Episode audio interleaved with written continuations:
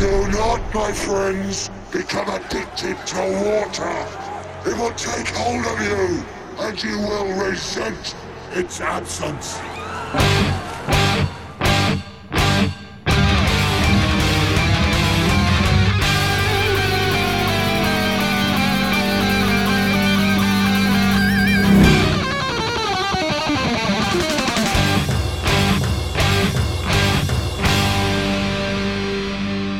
Welcome to the Mad Max Minute. Raindrops keep falling on our heads, but that doesn't mean we won't watch Mad Max Fury Road one minute at a time. I'm Rick. And I'm Julia. And today we're talking about minute 10, which begins with a massive torrent of water pouring from massive pipes, and it ends with the wretched fighting over pools of muddy water.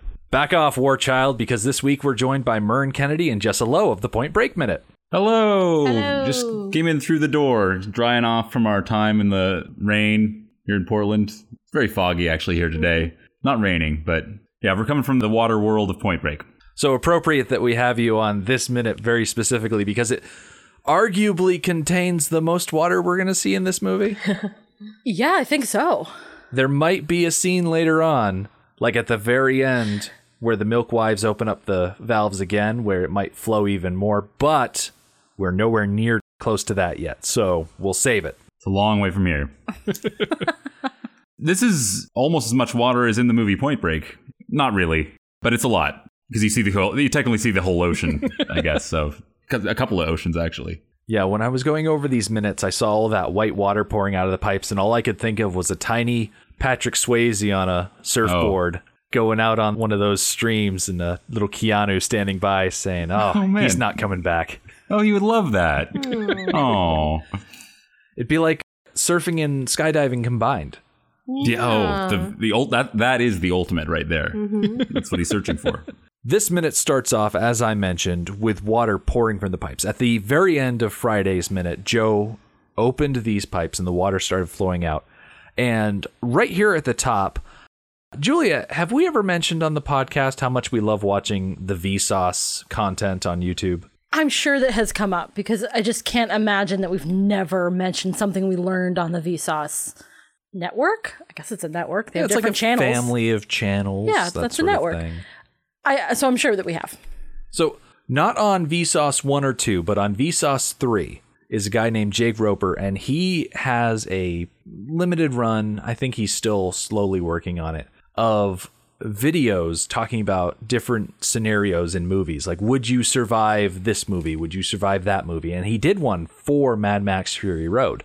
And at the end of that video, he talks about this very situation the idea of standing underneath so much water. And he points out that what Joe is doing here is he's creating an artificial waterfall. And he Yes. starts throwing around these numbers. So listen to this. By his calculations, these pipes would release over 7,000 liters or 1,800 gallons of water for us American types per second. It's very wasteful. I wonder where he got those numbers to. That's a good question, Jessa. I'm sure he's a scientist type of some kind. In the video, he doesn't specifically say, This is my work. He doesn't cite his sources. Exactly. Oh, But the main crux of the thing is that it's a lot of water it's a lot. falling from very high up. And if you were standing directly under it, sure, you're not going to get hit by all 7,000 liters at once. But when he factors in the size of a human, you'd still be getting hit with the equivalent weight of, he said, eight helicopters per second. I've seen where you're coming from here. So I guess we assume that there must be you know, there's a big crowd of people mm-hmm. underneath the water. There must be at least some of them who get hit by it. Like And it's, it's kind of hard to in avoid. No, of course, Yeah. yeah, yeah he's a he's a heartless sort of. They're char- the you know. what are they? What are their names again? The scum, the The wretched. the wretched. Yeah, he doesn't give give a hoot. They're wretched. They're they're down below while he's up above. it's Yeah, a very exactly. cla- class division here Exactly. next to those uh, those big plateaus. Yeah, and it would go to further his point that it wouldn't be his fault that killed him. It would have been the water that killed I them. blame the water. Blame the tools, not the carpenter, as they say. Yeah. And is it at the end of this minute where he warns against becoming addicted to water? Oh, yeah. yes. It will take hold of you and you will resent it in its absence. Yes. I love that. Yeah, Take he's hold of you. demonizing water. Yeah. Watching the movie, I kind of just let it pass by. But thinking about this, it's it's a very he he just sort of uh, But you whips- let I'm sorry. You, you- let that line pass by? Yeah, that wasn't line, just like the- horrifying? No, I, I didn't really think about like the amount of water that is just being like thrown away here. I get what he's doing here. He's just kind of whipping it out and putting it on the table, just like this is look what I'm willing to do to show my authority here. I have so much water. I don't even care about this. But I would think like in this drought, the higher class of this economy would want to hold on to their water, you know. But maybe he just has so much it doesn't doesn't matter. Or maybe it recycles. Maybe there's a grate down at the bottom that it just gets all recycled back or something. we learn from supplemental material from the Mad Max universe that the Citadel is sitting on top of a massive underground aquifer. Ah. Considering that the Citadel produces so much shade, hopefully not all of the water would evaporate because of the heat of the sun, but hopefully some of it would actually seep down into the ground and go back into that aquifer. Yeah. Yeah, it could be. He also has that room of plants, right? That's where the milkmaids, or not the milkmaids, milkmaids? Is that what their name Milk is? Mothers. Thank you, milk mothers reside. So I wonder if there's some recycling going on there with the plants. Yeah, I would imagine so. They have their own little sort of greenhouse and uh, Yeah. you know internal environment. Yeah. But to take this further, so what would you say is the purpose of these pipes? Is it just to show his riches, sort of water as currency, to be like, look how much I have, just as like a big show for the wretched? It- This is a show of power. Yeah, Look how much I have, and I am being benevolent by giving it to you. He's also using it as a weapon. He's telling them, don't become addicted to water. Mm-hmm. You will only resent it when it's gone, making water the enemy. Mm. And also, because there's a finite amount that he's giving them, they are fighting, and we see it in this minute, they are fighting over water. Mm-hmm. And that's another way that he's weaponizing it. See, look what you're doing to each other because of water. Mm-hmm. You have turned against each other because of water. He would keep them under control by giving them hope and then taking it away. Mm-hmm. You know, So back and forth, just like keep them going, but then take it away to give them. I guess that yeah, that that makes sense. That seems like it would be worth. It. I'm just thinking about like what it would have taken to build this contraption, but thinking about it really is kind of his number one weapon in controlling the populace, keeping power, showing what he's got. That makes sense to me now. I'm glad that you brought up the idea of how did this come to be physically because obviously this set it's all computer generated. It was taken from concept drawings and they were building on this idea of gigantic termite mounds. Looks flippin' amazing. And they actually flew about Australia taking high res photos of the sides of cliffs and they used mm. that in their computer generated constructions using these real life photographs. But in the Mad Max companion comic book, the Citadel has always had those pipes because the folks that were in control of it before Immortan Joe found the place already had those pipes. Hmm. So the whole structure was intended to be an installation that came about during the water wars. Oh. When there was no water anywhere, this was a place where they tapped those giant aquifers and they had the ability to get all a whole bunch of water all at once and then get it out of the ground. So when society fell apart, one group moved in, took control of it, and then when Immortan Joe came along, he wasn't called Immortan at the time. Taking the Citadel was actually what took his legend and turned him from Colonel Joe to Immortan Joe. I was about to ask what he was called before. Was it just like plain Joe? Just you know, just call me Joe.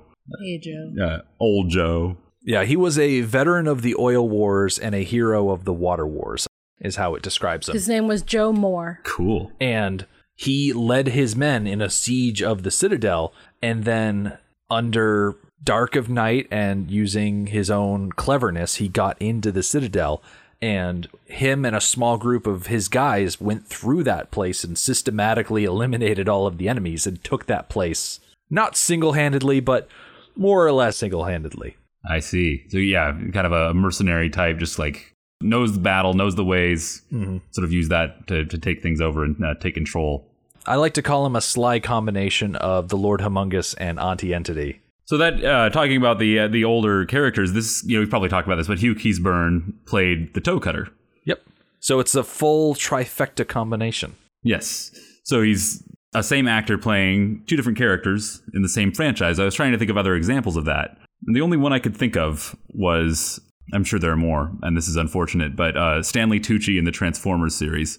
He plays uh, an agent in uh, Age of Extinction, and then he plays Merlin in The Last Knight. So, way to go, Stanley. You got a paycheck. Two paychecks, in fact. Well, now I'm trying to think of other times that that's happened. Aside from the Mad Max franchise, because this is the second time it's happened in the Mad Max franchise. Oh. Oh, really? Yep. Because of Bruce Spence Bruce Spence. starting as the gyro captain and then coming back as Jedediah the pilot. Oh, okay. Yeah, yeah, yeah. And I guess you could also say between the first movie and the second movie, you had the guy who played Benno came back as one of the dudes tied to the front of Humungus's car. Yes, he did. But those roles were Those really were kind minor. of bit parts. I'm not sure Yeah. bit parts, background characters really count Eh, in doing an evaluation like that. Hmm I'm sure there are lots of examples of that. Uh, yeah.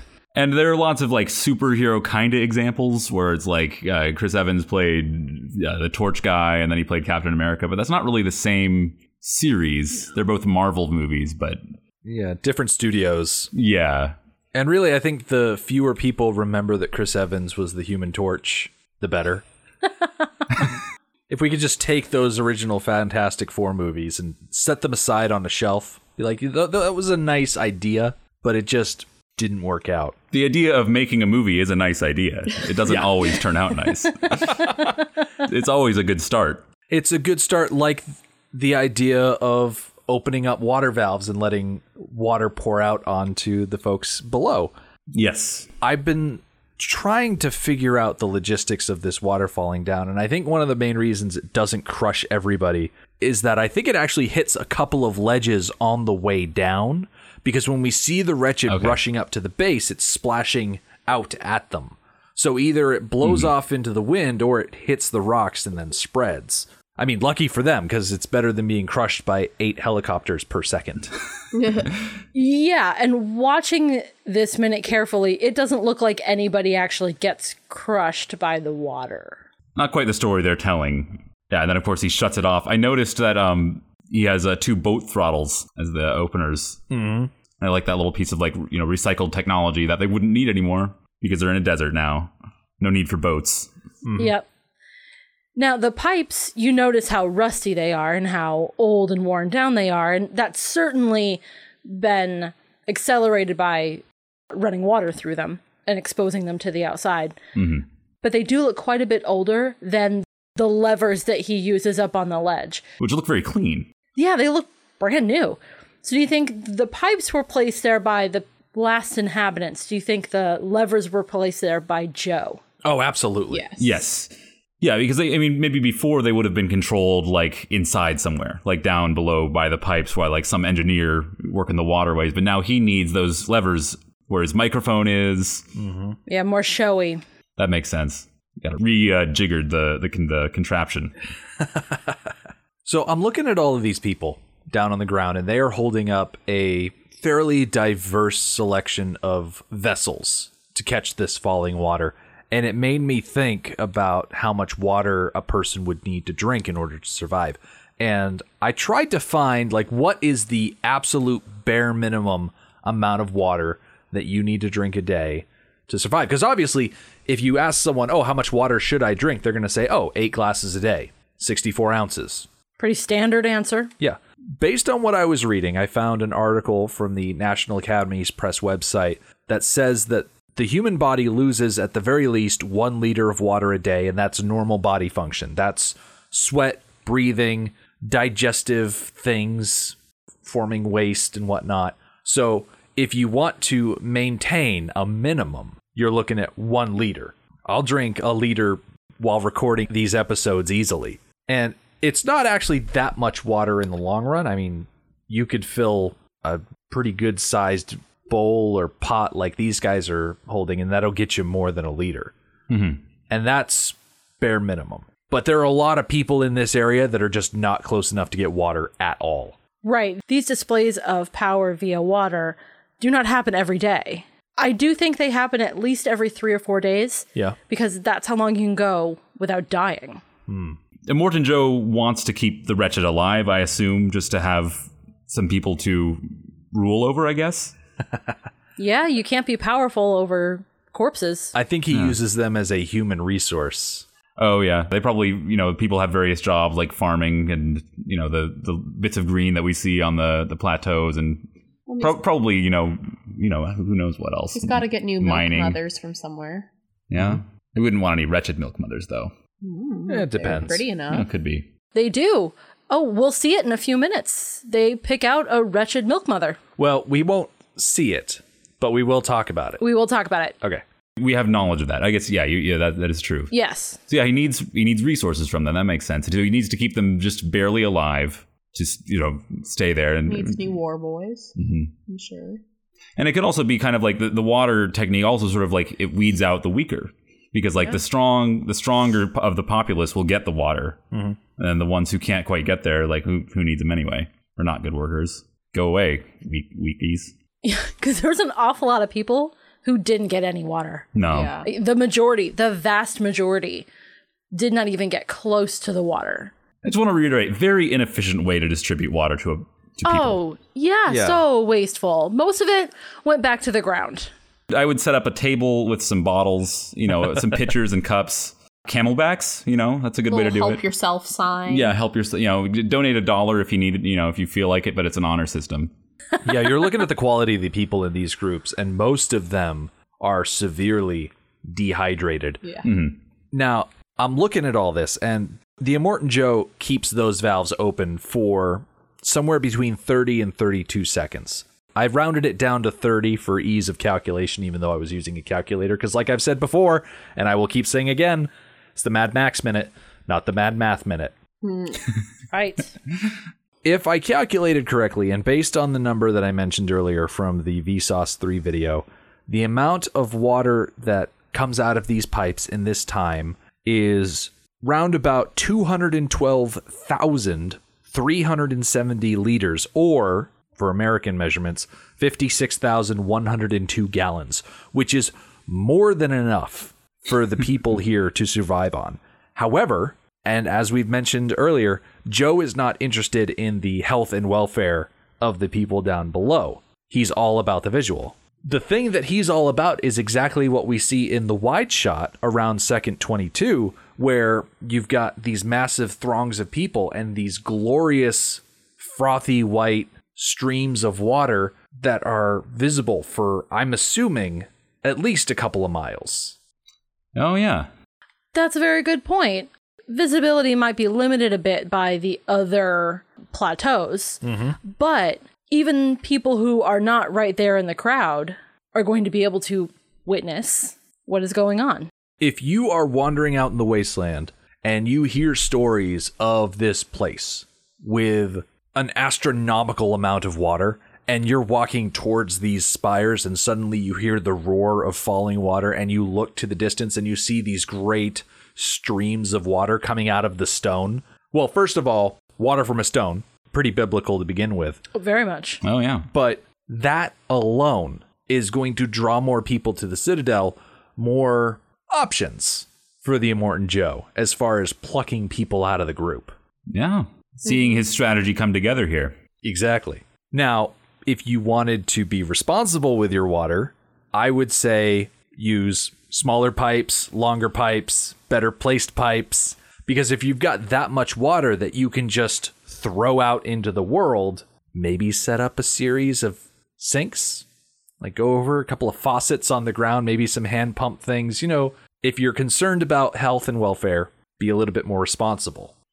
Yeah, if he were actually interested in having real subjects, then he would behave like that. But he's not. Yeah. In my mind, the whole point is to show him being as wasteful, disrespectful, um, gross display of power as possible. Mm-hmm. And that's like the most wasteful, just useless way he could destroy and get rid of water while putting it under the guise of feeding his addicted. And it, yeah, and like you're saying, it also shows him as benevolent in Yeah. a twisted way. Like you know, look what I do for you. Like that's the sort of uh, exactly. you know captive captor kind of manipulation Exactly. that can happen. That he's just like, you know, you don't deserve this, but I'm gonna help. I'm gonna help you out. I'm gonna give you just a little bit of water. And it's that kind of like, yeah, kidnapper thing of like, I'm going to keep you just alive enough like that you can be of use to me, but not alive enough that you can do anything about it. Yeah, it's like it's like a drug. He's like he's getting like someone hooked on drugs and like a pimp pimping them out, or like you know, just like I have what you need, so you keep coming back to me. Yeah. Oh, this is really dark now. It is dark. It's a dark movie. It's the post apocalyptic equivalent of someone strutting around in $1,500 Italian shirts and driving a Bentley and wearing snakeskin boots and then turning around and paying their employees like $7 an hour. Hmm. Yep. It's just enough to keep them there instead of going somewhere else, but you're still just piled on in wealth. Yep. I'm not pointing fingers at anyone specifically, at least not anybody that hasn't worked in my very specific number of jobs. Which, hey, if you're trying to narrow it down, I've only worked so many jobs, and if you know anything about me, I guess you could put two and two together, but I'm not going to come right out and point fingers at people. I'm going to be very vague as much as I can. Leave a trail of breadcrumbs for anyone who wants to follow. Exactly. Yeah, I know there is an obvious choice at who I could point my finger at as an example of opulent wealth and just complete tone deafness when it comes to the plight of the normal person, but I don't want to date our podcast to one specific 4 to 8 year period. Okay. Yeah, I mean, you believe in the, the intelligence of your audience. You don't need to go out and say it. They'll they'll figure it out if they're uh, if they need to. Getting back to the minute, Joe has let this water flow and he's standing up there looking very intimidating and whatnot. And he puts his hands around those valves and he cuts them closed. And what I like about this minute is there is some swelling and just awe inspiring music. And as soon as he shuts those valves, boom, music's done. Yeah, the music, it felt very religious almost. Like these people were having a spiritual experience. And in this cult of the V8, yeah, they were having this religious experience. This was a gift stowed with benevolence by their glorious leader type thing. And it was wonderful and transcendent while it lasted, and then it's over. Yeah. The Lord giveth and the Lord taketh away. Exactly. Yeah. So it's here after Joe cuts the pipes that we get to see the wretched just start to fight in amongst themselves. And in amongst all of these crowds, we take a look over at the war rig real quick and we can see Furiosa. She's there behind the wheel, she's waiting to go. And I just got to wonder if anybody here can venture a guess at what Furiosa is thinking. Like, what's going through her mind at this point? Preparing her She's go- yeah, she's going through. I mean, we know what happens in the next minute. That uh, she's yeah, she's thinking about the plan. I think she has to be you know making sure she remembers everything that she's supposed to do and looking around to make sure you know there's nothing that's going to get in the way. Hmm. She does lean forward a bit as if she's looking up at Joe. And I think what's going through her mind then is the same thing that we've been talking about how horrible a person he is and how deceiving he is to his people. And there are people that he treats arguably even worse that we don't know about yet, but mm-hmm. she does. She knows how horrible a person he is. I have a feeling that she's getting that one last look at Immortan Joe because she wants to remember him as the charlatan, as the liar, as the pompous blowhard that he is. So that when she thinks back to this moment in the future, once she's gotten away from the Citadel, that she can have that one last image that she can look back on with that ugh, hatred for who this guy is. Letting the anger fuel her drive. Yeah. Exactly. Like if she had any shred of doubt, looking up and seeing him like this would erase that shred. Yeah, she knows that the road ahead is going to be incredibly difficult and she may not survive. Her mission may fail. She knows this. She needs to make sure that that fire stays strong to get through those hard parts. It's interesting. I, I like that you brought up what she's thinking because that was what I was thinking know, leading up to you know the few days thinking about recording this. Is obviously there's a movie where people don't talk very much, especially in, in Max, and there are a lot of great shots just about that's you know feature her eyes, kind of like mm-hmm. you see what she's looking at, what she's thinking. It reminds me of like a Clint Eastwood role almost, like how it's all about the face and the the perspective, not about what they say. And I, I think it's wonderfully done, and she, how she's so good in this. Look, I mean, well, do you want to talk about this now that you were? Uh, Oh yeah, I shaved my head um, after I saw this movie, and dressed up as Imperator Furiosa for Halloween right after this movie. My life was Imperator Furiosa after Yeah, this movie. it was a pretty pretty good costume. It was pretty authentic. Thanks. You didn't get the I didn't uh, do the arm. arm, but you just like put your arm behind you to Yeah. like look at wasn't there. Yeah. It was it's such a cool look. Nice.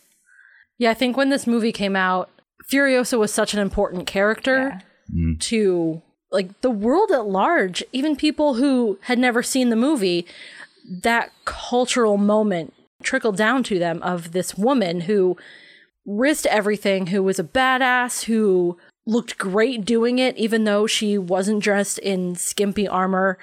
She was everything that we needed at the time. And she's she's not also like you, see other like sort of strong silent female types, but often they're like good fighters or like a you know a secret agent. And she's like uh, Imperator Furiosa isn't like a great fighter or like you know uh, anything like that. She just does her job and she's she's gonna do what she needs to do. As kind of you know I mean she's good at driving. I guess she's a good truck driver, but uh, other than that, she's kind of you know she only has one real arm and but she's is going to do what she needs to do regardless of how hard it is or, or what she can do with it. When you think about 2015, we actually got two really good female leads in some major films. Obviously, you had Fury Road come out, but also in 2015, you had The Force Awakens. Mhm. And so you had Rey. And I think Rey and Furiosa fill two different needs. Mhm. Like, I look at Rey and I see, okay, that is someone that any little girl can aspire to. I see Furiosa as a good role model for women that are older who have been out in the world for a little bit. If you're not a child, then Furiosa is your go to Mhm. because she has been living under the thumb of this awful patriarchal force for so long. And you know what? She's not going to take it anymore. Where Rey is a Disney princess, Furiosa is a Rosie the Riveter. Mhm. Mhm. I like that comparison. They were both equally, in their own way, badass and important role models and incredibly important to society, but in very different ways. Mhm. They Mhm. filled different niches. hmm 2015 was pretty good. Well, yeah. it's crazy that both both these movies came out in that year. Other than that, no, yeah, there's there's other good ones too. We've talked about uh, you know the last couple of years have been hard, but we've had some good stuff come out of it Mhm. here and there. Getting back into the minute because we've circled back around to Immortan Joe. He sees the wretched fighting down below and he grabs the microphone from Rictus and he shouts down that line that we talked about earlier Do not, my friends, become addicted to water. It will take hold of you and you will resent its absence. And I thought, okay, yeah, what else is pretty addictive? Oxygen is pretty addictive. I think we're all hooked on that from the moment we're born. Food, not quite as addictive. You can actually quit food cold turkey for quite a while Three weeks. and still survive. So you think people get high on water now in this So movie? it might just be that when you start getting really dehydrated, those first couple gulps of water is euphoric. I'm not entirely sure because I've never tried it. oh, no, I totally buy that. We've all been parched and then gotten a glass of water and just chugged it down. Yeah. How did that make you feel? Pretty damn good. Yeah, I've had that happen before. Like, Yeah. Like your first sip of coffee in the morning. Yeah. And when you live like the wretched do, pretty damn good by comparison is now euphoric. Mhm. It's a Mhm. high. Makes me think of a friend of ours who drank nothing but coffee and wine for a couple of days and then he had to go to the hospital and get rehydrated intravenously. oh no, Oh, Because coffee and wine does not have near as much water as you think it does. well, and coffee's a diuretic. Exactly, that too. Yeah. Yeah. Ugh. just because it's liquid doesn't mean it has everything you need. Yeah, Yeah. right? So that brings us to the end of today's minute. Mern and Jessa, why don't you tell the nice people listening where they can hear more of you guys? We do Point Break Minute. You know, we hang out with uh, Keanu Reeves and Patrick Swayze, uh, Gary Busey, Lori Petty, all those good people. Our best friends. Our best friends, our only friends, really. yeah. And uh, yeah, we go surfing, we go bank robbing, we have a good time. Point Break Minute, check it out. As for us, come back on Wednesday because with the theatricality of the water out of the way, it's time for this caravan to get in gear and head out on this little supply run. So come back on Wednesday because it's time to hit the road. The Mad Max Minute podcast is a fan project by Rick and Julia Ingham. The Mad Max franchise was created by George Miller and Byron Kennedy, is presented by Kennedy Miller Mitchell Productions, and distributed by Warner Brothers. Mad Max Minute is produced and edited by Rick Ingham. Our opening music is Verdi's Dies Irae by Daniel Bautista of danielbautista.com. Our home on the internet is madmaxminute.com. You can follow us on Twitter at madmaxminute, like us on Facebook by searching for Mad Max Minute, and join our Facebook listener group, Mad Max Minute Beyond Microphone. If you'd like to support the podcast, visit madmaxminute.com, where you can see what's in our TeePublic store, join our Patreon, or even donate to the show to help us keep the tanks full. Thank you for joining us for Minute 10 of Fury Road. We'll see you next time.